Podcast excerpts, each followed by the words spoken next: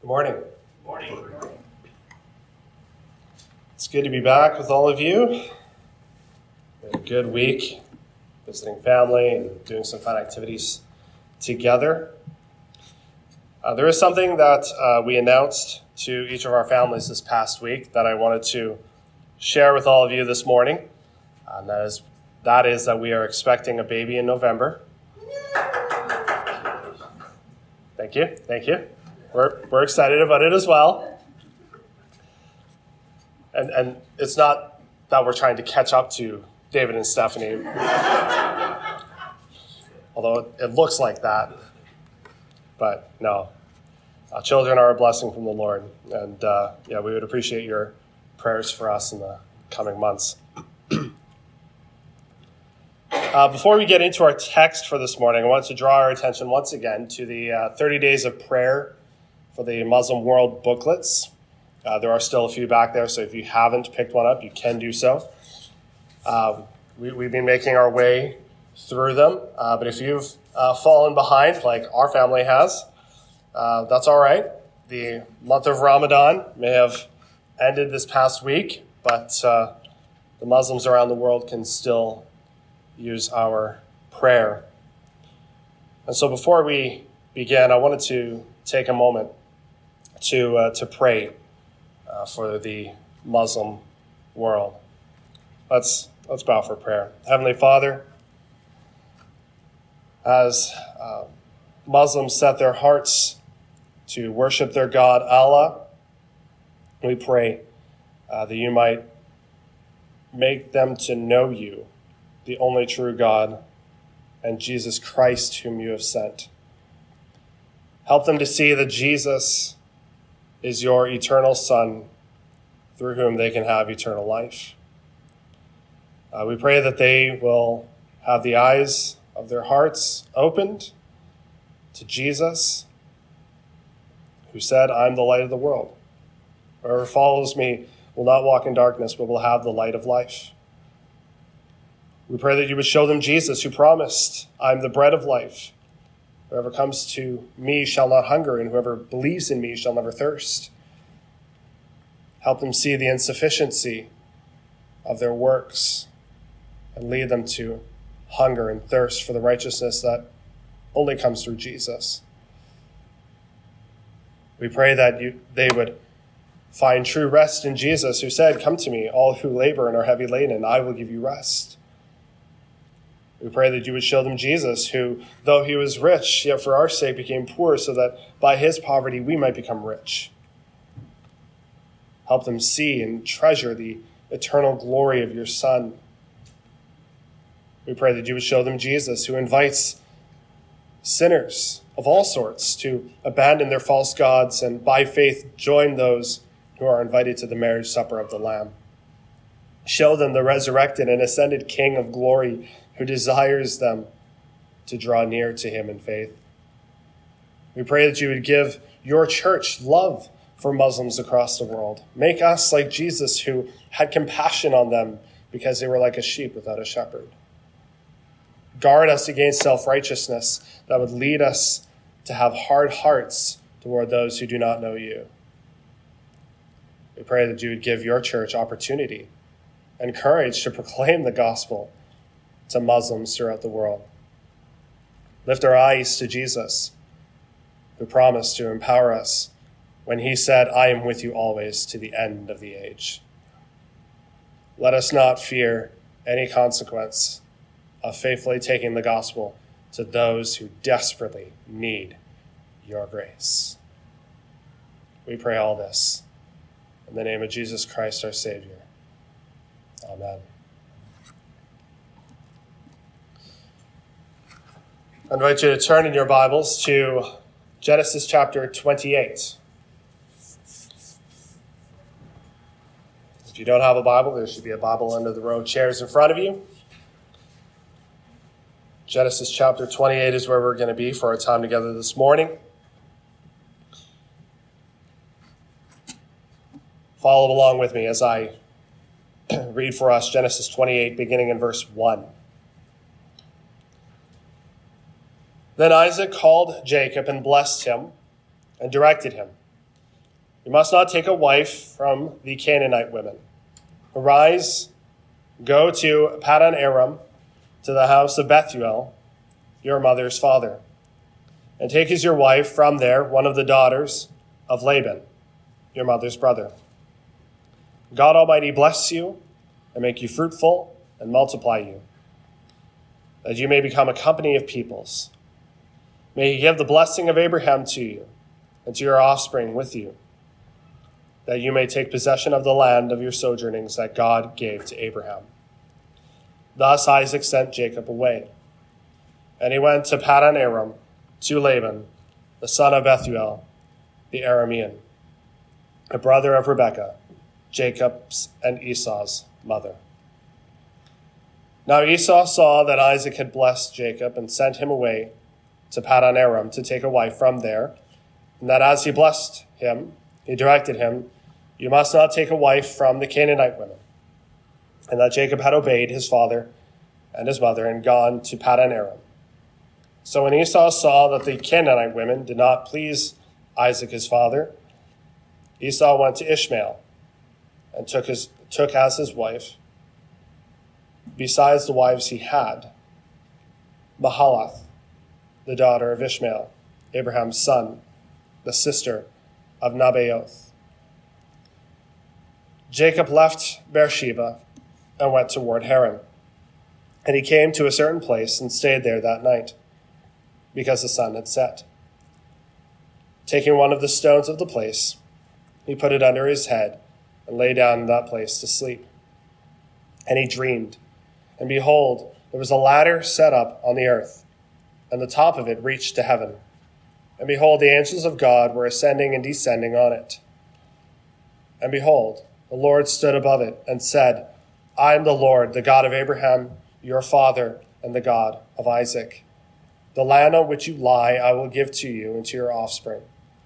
Your offspring shall be like the dust of the earth, and you shall spread abroad to the west and to the east and to the north and to the south. And in you and your offspring shall all the families of the earth be blessed. Behold, I am with you, and will keep you wherever you go and will bring you back to this land. For I will not leave you until I have done what I have promised you. Then Jacob awoke from his sleep and said, Surely the Lord is in this place, and I did not know it. And he was afraid and said, How awesome is this place! This is none other than the house of God, and this is the gate of heaven. So early in the morning, Jacob took the stone that he had put under his head and set it up for a pillar, and poured oil on the top of it. And he called the name of that place Bethel, but the name of that of the city was Luz at the first. Then Jacob made a vow, saying, If God will be with me and will keep me in this way that I go, and will give me bread to eat and clothing to wear, so that I come again to my father's house in peace, then the Lord shall be my God and this stone, which I have set up for a pillar, shall be God's house. And of all that I get, and of all that you give me, I will give a full tenth to you. May God bless the reading of His word.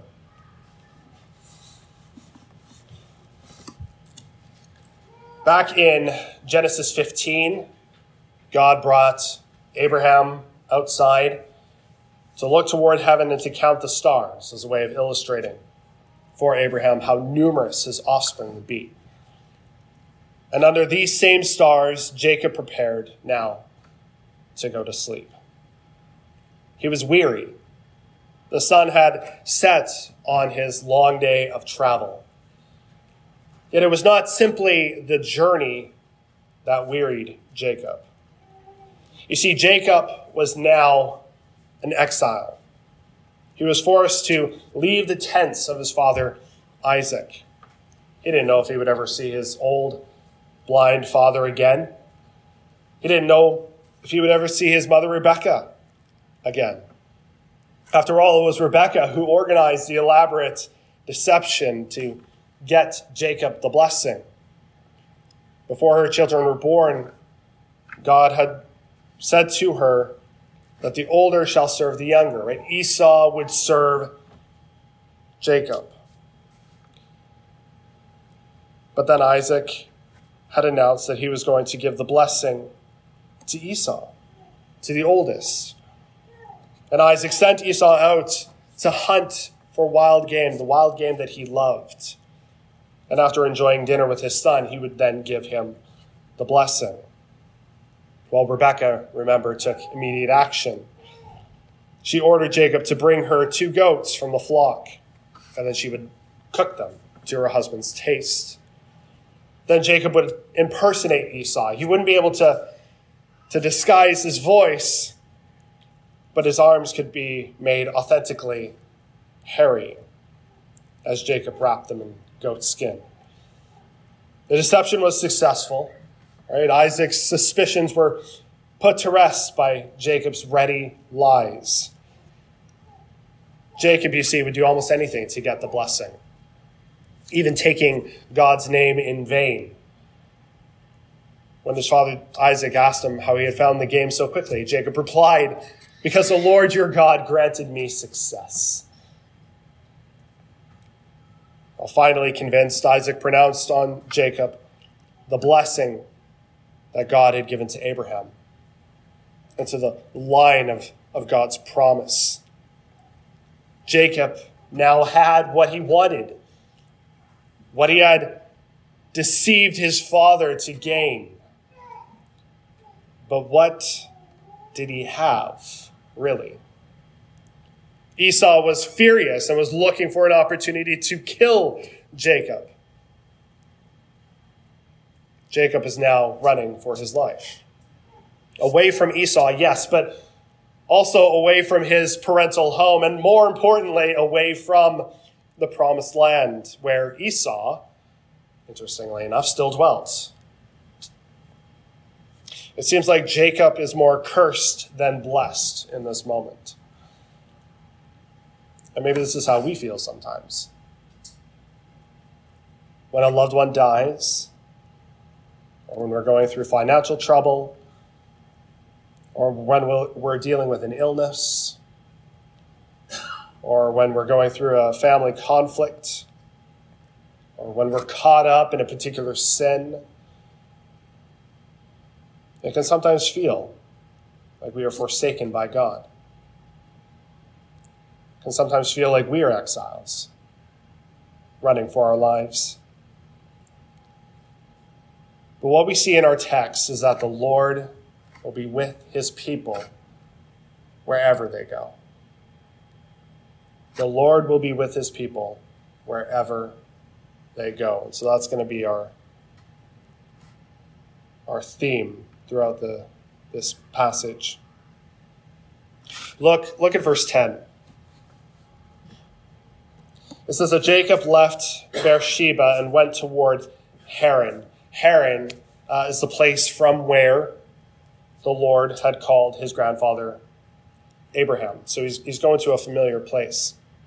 Uh, but it's, it's while on his journey to Haran, which would have taken hundreds of miles and, and many days to get to, uh, verse 11 says that Jacob came to a certain place and stayed there that night because the sun had set. Taking one of the stones of the place, he put it under his head and lay down in that place to sleep. By using the word place three times in these verses, Moses is underscoring this place's significance. You see, without knowing it, Jacob had arrived at the place where his grandfather Abraham, upon reaching the promised land, had built an altar to the Lord. And you can read about that in, in Genesis 12, verse 8. But Jacob has never met this God. He had certainly heard from his parents and his grandparents as they talked about Yahweh, the Lord. But Jacob had never personally met him, that is, until now. Jacob just so happens upon this place, although we, we, we know it's not by accident. The sun has set and darkness makes further travel impossible. And so under the stars, Jacob, he puts a, a stone under his head as a pillow, and he lays down and, and goes to sleep. And then he dreams. And this is no ordinary dream. No, the God who spoke to the forefathers of old in various ways, Hebrews 1, verse 1 says, was revealing himself to Jacob. In his dream, Jacob sees a ladder or a stairway, as the Hebrew word can also mean, set up on the earth, and the top of it reached to heaven, and behold, the angels of God were ascending and descending on it. What an incredible dream. Jacob may well have known about the ziggurat towers that had been built in Mesopotamia, the land that actually his grandfather Abraham was born. These structures supported stone stairways that led up towards heaven. One commentator notes that archaeologists tell us that the steps of the stairway were too high for human use. They were, of course, designed for the gods. At the top of the ziggurat was a small shrine, and at the bottom was a larger temple. The shrine at the top of the ziggurat represented the heavenly dwelling of the god. The god could then descend the great steps to visit his temple below. This is the kind of thing that likely the builders of Babel attempted to construct a tower with its top in the heavens. But of course, man's tower could not reach heaven. However, the, the stairway tower of Jacob's dream was God's answer to the Tower of Babel. The top of it did reach to heaven, you see, because God was the builder, not man. Look at verse 13. Jacob sees not just a ladder set up on the earth with its tower in the heavens and the angels of God ascending and descending on it, but he also sees the Lord standing above it. The focus of his dream here is on God. Now, the Hebrew word here can, can mean either that God stood above the ladder or beside Jacob. Commentators vary. They say it can go either way. But what matters here is that the Lord Himself is in the midst of all of this angelic activity. He is the Lord who is sending them out and receiving them back. God alone is the link here between heaven and earth. In John chapter 1, you don't have to turn there, but in John chapter 1, Jesus refers to this dream of Jacob. When Philip brings Nathanael to Jesus, Jesus says to him, Behold, an Israelite indeed, in whom there is no deceit. Nathanael asks, How, how do you know me? Jesus answers, Before Philip called you, when you were under the fig tree, I saw you. Well, in that moment, Nathanael exclaims, Rabbi, you are the Son of God. You are the King of Israel. And Jesus responds, Because I said to you, I saw you under the fig tree, do you believe? You will see greater things than these. Truly, truly, I say to you, you will see heaven opened and the angels of God ascending and descending on the Son of Man. Here, Jesus refers to Jacob's dream of heaven opened and the angels of God ascending and descending. But notice that the ladder is missing. Jesus says that the angels are uh, ascending and descending upon what? Upon the Son of Man. That is, upon Jesus. Jesus is saying that he himself is the ladder. Jesus is the link between heaven and earth. As Jesus will later claim in, in John chapter 14, verse 6, I am the way and the truth and the life. No one comes to the Father except through me. Jesus is the only way to God. David Platt, a pastor of McLean Bible Church, shared about a conversation he was having outside of a, a Buddhist temple in Indonesia with a Buddhist leader and a Muslim leader. He said that these men were discussing how all religions are fundamentally the same and only superficially different. One of the men said, We may have different views about small issues, but when it comes down to essential issues, each of our religions is the same.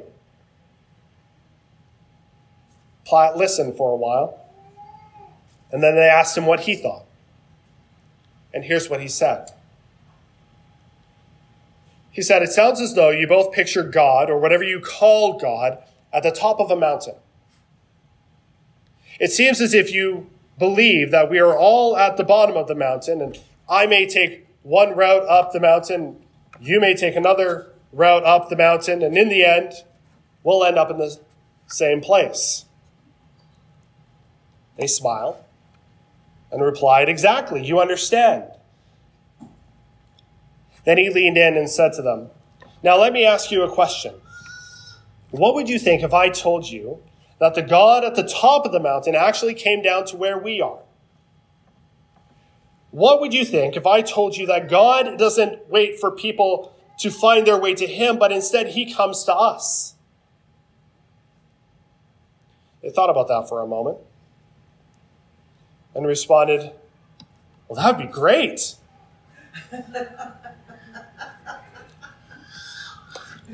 and he said to them, Let me introduce you to Jesus. Let me introduce you to Jesus. You see, true religion doesn't come from man's quest to God, but from God's quest to man. Rebellious mankind cannot and does not seek the Lord. Instead, it is the Lord who seeks out rebellious mankind. God, who called to Adam and Eve as they hid themselves in the garden, who instructed Noah to build the ark, who called Abraham to leave his father's house, this same God took the initiative with Jacob. In Romans 9, the Apostle Paul reminds us that God chose Jacob and not Esau, though they were not yet born and had done nothing either good or bad. Therefore, we can conclude that, that Jacob had absolutely nothing to boast of. His choosing was not on him, it was entirely of God. And thus, the dream must have absolutely terrified Jacob. After all, he had just deceived his old blind father. He had used the Lord's name in vain. And now the Lord meets him. Will the Lord punish him for his evil deeds? Will the Lord curse him for what he has done? No. Instead, the Lord blesses Jacob with rich promises. In verse 13, the Lord declares to Jacob, I am the Lord, the God of Abraham your father, and the God of Isaac. The land on which you lie I will give to you and to your offspring. Your offspring shall be like the dust of the earth, and you shall spread abroad to the west and to the east and to the north and to the south, and in you all in you and your offspring shall all the families of the earth be blessed. Just before Jacob had left, his father Isaac sent him away with uh, what he called the, the blessing of Abraham. And what was the blessing of Abraham? Right back in Genesis chapter 12, the Lord promised Abraham three things I'll make of you a great nation. I will give you the land of Canaan. I will bless all the families of the earth through you, right? Offspring, land, and blessing. The threefold blessing of Abraham. But if you look back at verses 3 to 4, Isaac says to Jacob, God Almighty bless you and make you fruitful and, and multiply you, that you may become a, a company of peoples. So we got offspring. May he give you the blessing of Abraham to you and to your offspring with you, that you may take possession of the land of your sojournings that God gave to Abraham. There's the land. So we see that Isaac sent Jacob away with two of the three elements of the blessing of Abraham, offspring and land. But here, God himself not only repeats those elements, but adds the third blessing. God promises that, that the nations would be blessed through Jacob and his descendants. It wasn't just a promise for, for Abraham or for Isaac or for Jacob, it was a, a blessing for all people. This is amazing. In spite of Jacob's behavior, God has chosen Jacob and his descendants to be the means whereby God would bless the world. These rich promises, first given to Abraham and, and then to Isaac, are now for Jacob. And it is completely God's initiative. Jacob has done absolutely nothing to deserve God's covenant promises. In fact, he's messed up quite badly. Like so many before him, he has tried so hard to grasp God's blessings for himself. And look at where it's got him exile. Right? You, you think of Adam and Eve in the Garden of Eden and how they, they grasped the fruit that they were not supposed to eat. They, they grasped this, this knowledge of good and evil for themselves. What, what did they receive? They received exile. They were exiled from, from their promised land, the Garden of Eden. One cannot grasp and take God's blessings. One can only receive them from God's generous hand. It's, it's all God's grace. But then God isn't finished speaking. I mean, that, that's incredible enough. But then, it, then it gets better, right? He, God has a, a special promise for Jacob. In verse 15, God says, Behold, I am with you and will keep you wherever you go and will bring you back to this land, for I will not leave you until I have done what I have promised you. Above all, the Lord pledges his very own presence with Jacob. As one commentator put it, the God of the past and of the future will be God, Jacob's God in the present. God would be with him. God would keep him. And unlike Cain, who would he would be a fugitive for the rest of his life, God would bring Jacob back to the land of promise. What God has promised to do, he will do. Jacob can count on it. And the best part is that God's promises are pure grace. Jacob has, has messed up his life with his ambitions and his deceit and his lying and, and using the, the Lord's name to, to cover over his deceit. Jacob deserves God's curse. But instead, God comes to him with wonderful promises and with no conditions attached. The Lord has promised to, to give Jacob the land that he's lying on, to make Jacob's descendants as numerous as the dust of the earth, and to make Jacob a, a blessing to all the families of the earth, and, and that he will never leave Jacob nor forsake him. But notice that when Jacob wakes up from his dream, he doesn't stand on the height and survey the land that is his. Nor does he think about the bride that, that certainly must be awaiting, waiting him in, in Haran. Instead, what does he do? Jacob says to himself in verses 16 to 17, Surely the Lord is in this place, and I did not know it. How awesome is this place? This is none other than the house of God, and this is the gate of heaven. Just like Adam, after his sin of disobedience, hears God walking in the Garden of Eden and is afraid. So also Jacob, after his deceit involving his brother and his father, sees God standing before him and is afraid.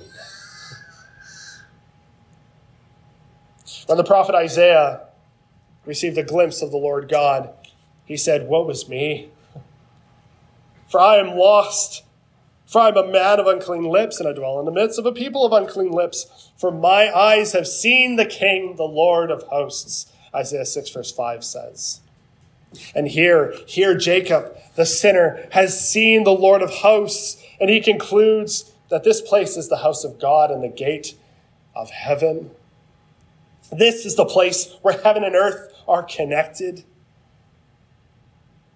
And so at daybreak, Jacob, he gets up, he takes a stone that he had used as a pillow, and he sets it up as a memorial. He consecrates the stone with, with oil as a as a shrine to the Lord. And then Jacob makes a vow. In verse 20, he says, If God will be with me and will keep me in this way that I go, and will give me the bread to eat and clothing to wear, so that I come again to my father's house in peace, then the Lord shall be my God, and this stone which I have set up for a pillar shall be God's house. And of all that you give me, I will give a full tenth to you. Now, from these verses, it sounds like Jacob is bargaining with the Lord, right? You know, if God will do this, then I will do this. It sounds like Jacob is trying to strike a deal with God. Right after God has given Jacob unconditional promises. But what Jacob is doing here is he's making a traditional vow to the Lord. One commentator writes Vows were not made to induce God to do something he was not willing to do. They were made to bind the worshiper to the performance of some acknowledged duty. Jacob made his vow on the basis of what God had guaranteed to do. He was thus taking God at his word and binding himself to reciprocate with his own dedication. In other words, Jacob is saying, if God will be with me and will return me safely to the promised land, as he has just promised, then the Lord shall be my God, and this stone that I have set up as a memorial shall be God's house. And of all that God gives me, I will surely give one tenth to him. Right? Since God has promised this, Jacob saying, I will do this. But in Jacob's vow, notice the central theme God's promise of his presence and protection. If God will be with me and will keep me. That's what all of this is hinging on. And it's a promise that God will repeat later to Jacob in Genesis 31, verse 3, where God says to Jacob, Return to the land of your fathers and to your kindred, and I will be with you. And again, when Jacob is old and decides to bring his whole family to Egypt, God promises, I myself will go down with you to Egypt, and I will bring you up again. the Lord promises to be with Jacob wherever he goes. Israel would also become recipients of these same promises. The promise of God's presence would become part of the priestly blessing pronounced over the Israelites. The Lord bless you and, and keep you. Number 6, verse 24. When the kingdom of Judah was fearful of being annihilated by its enemies, God gave them a sign. Behold, the virgin shall conceive and bear a son, and shall call his name Emmanuel, Isaiah 7, verse 14. Emmanuel means God with us. Even when the Lord punishes Israel's sins with an exile of their own in Babylon, he promises in Isaiah 41, verse 10 Fear not, for I am with you. Be not dismayed, for I am your God. I will strengthen you, I will help you, I will uphold you with my righteous right hand. What a promise. This promise of God being with his people is ultimately fulfilled in the person of Jesus Christ. Matthew announces the birth of Jesus by quoting from Isaiah 7 Behold, the virgin shall conceive and bear a son, and they shall call his name Emmanuel, which means God with us. Matthew 1, verse 23. And before Jesus ascends to heaven, he promises his followers, Behold, I am with you always to the end of the age. Matthew 28, verse 20. Like Jacob and, and like Israel, Christ's followers are sojourners and exiles. 1 Peter 2, verse 11 says. We're seeking the city that is to come, the city of God, Hebrews 13, verse 14 says. But just as God promised Jacob and Israel that he would be with them wherever they go, so also Jesus promises his church that he will be with us wherever we go. And because Jesus is the connection between heaven and earth, between God and humanity, we can have the assurance that we are never alone. A few weeks ago, we sang the hymn, How Sweet and Awful. It's not awful as in dreadful, it's awful as in full of awe.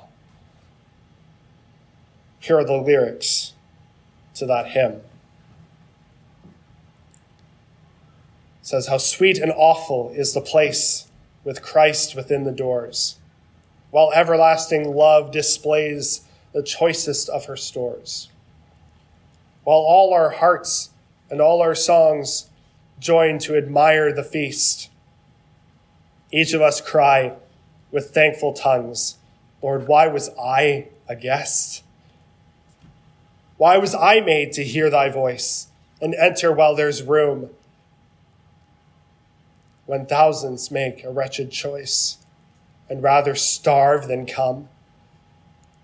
'Twas the same love that spread the feast that sweetly drew us in, else we had still refused to taste and perished in our sin. Pity the nations, O our God, constrain the earth to come. Send thy victorious word abroad and bring the strangers home.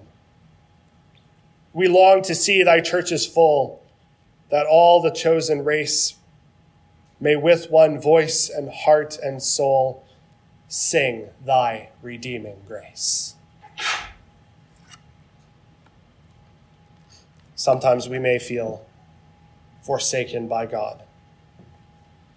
Sickness and death and conflict and hardship can sometimes make us feel like we are running for our lives or like we are out in the open alone. But the good news from our text is that we are never alone. The Son of Man, Jesus Christ, came down from heaven so that he might be lifted up. First on the cross, and then to the right hand of the throne of God the Father, from where he will one day come to take us up that stairway and into the presence of our God forever and ever. Church, Jesus Christ is the true Bethel, the house of God, Emmanuel, God with us. We come to the Father through him. Heaven stands open through him, and he has promised to go with us on our journey to the true and better promised land, the new heavens and the new earth in which righteousness dwells. If we do not yet know this Jesus, then it is time maybe even today, to start getting serious about Him. Let's pray.